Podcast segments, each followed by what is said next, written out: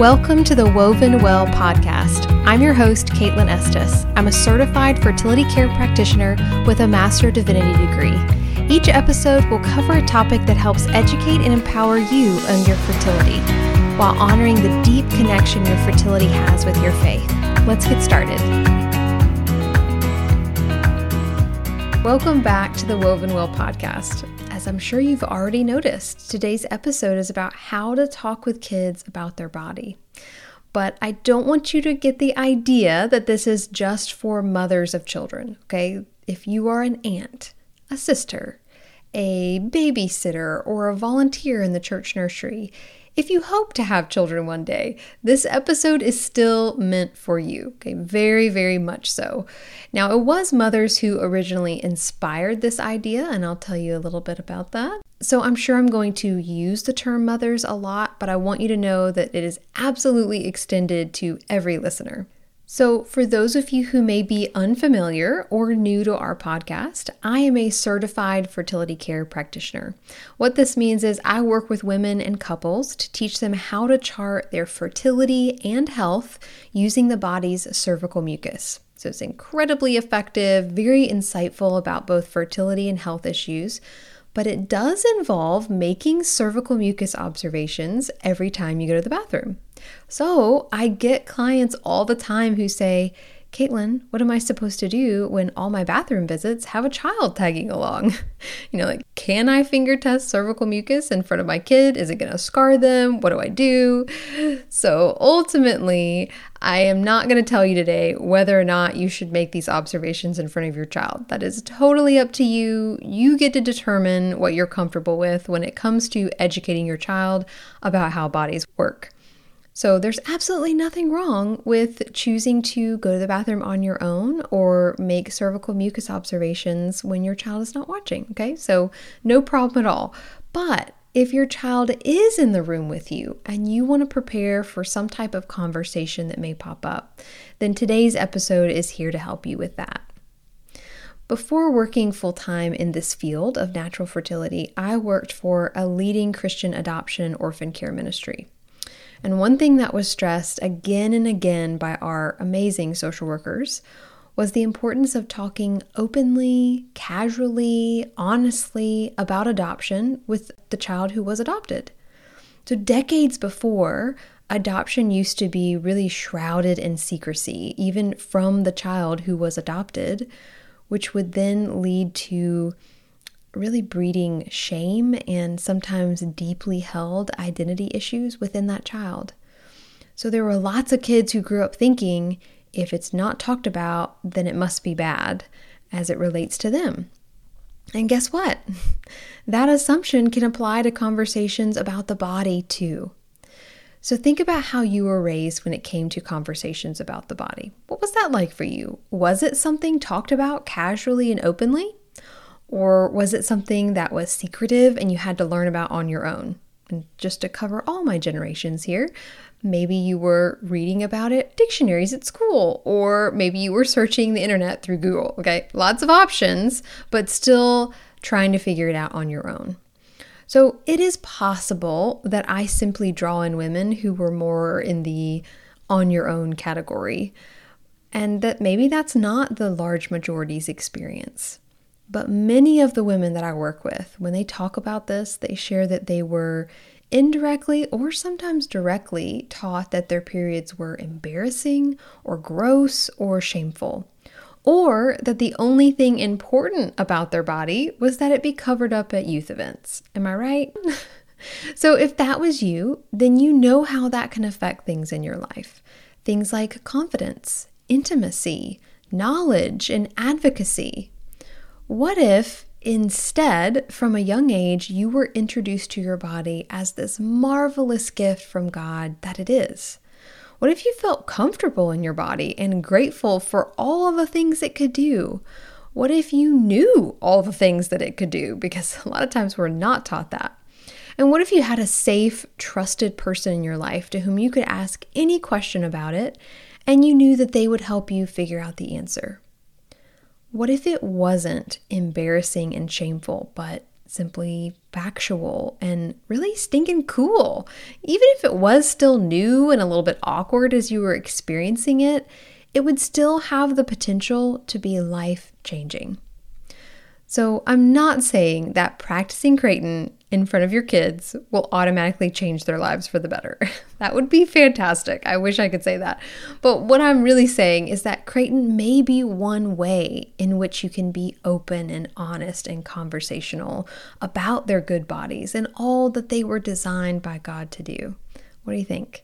Crazy? Possible? Exciting, terrifying. if we were in person, this is definitely the point where I would pause and see what you think. But this is a podcast, so I'm going to keep going.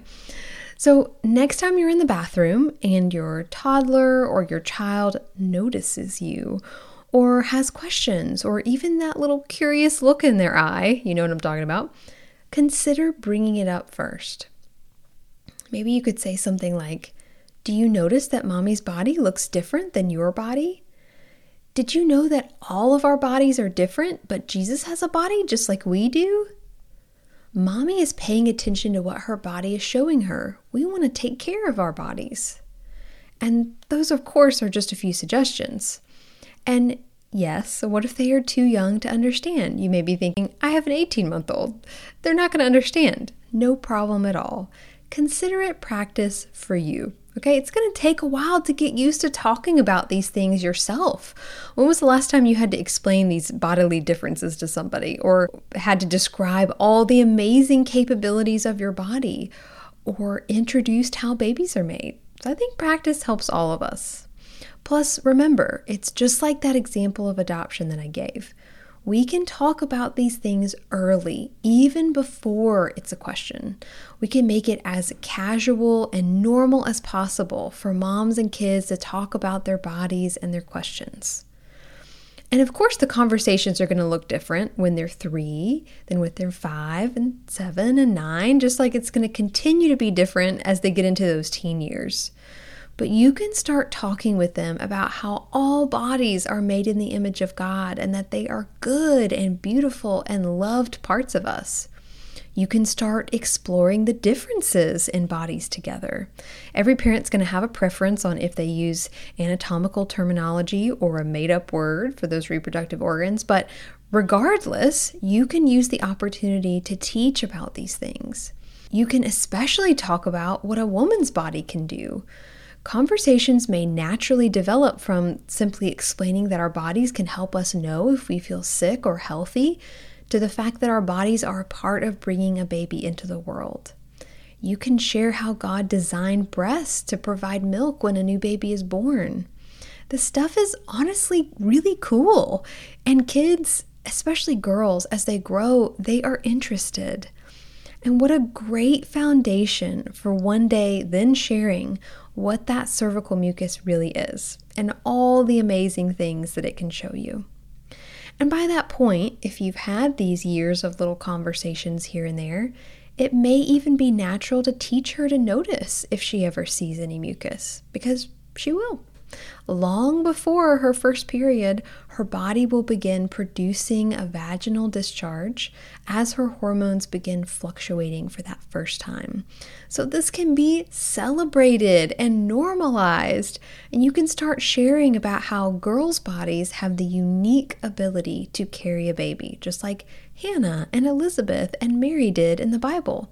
This does not mean that carrying a baby is the only purpose of a girl's body, but it is a unique ability that a girl has. But even long before that will ever happen, the body begins ovulating and menstruating. It still may be a little bit scary for her. Blood in literally every other scenario has always meant that something is wrong, but she'll be prepared and knowledgeable, and she'll have someone she trusts to talk with about it. You're basically doing two major things. You are setting yourself up as the trusted person that is safe to ask questions and will be honest with them in answering those questions. And you're setting them up with what you wish you'd had growing up. Or maybe repeating what you had growing up if you had a great example that was set for you. So, these kind of conversations may start at age four in the bathroom while you're practicing Creighton, but they can also happen anywhere and at any time. We all see things every day in this world that can spark some sort of conversation. If your eyes notice it, it is very possible that your child's eyes also notice it. In fact, I once overheard a conversation between a young girl and who I assume was her mother. There was a statue that showed a woman with a tunic that had fallen to her arm and was revealing her breasts. And the little girl saw it and said, She should be wearing more clothes. And her mother responded, Her body is so beautiful. Everybody is beautiful. But that doesn't mean we should show them to everybody. It was such this like quick interaction. And sure, there was more she could have said. Maybe it wasn't even the most perfect way to phrase it. I don't know. But I felt like it changed the core message from one of shame to respect. Her body shouldn't be covered because it's shameful or embarrassing, but because every body is beautiful and deserves respect. I think, especially in the Christian culture, it can be hard to fight the mostly unintentional shame culture.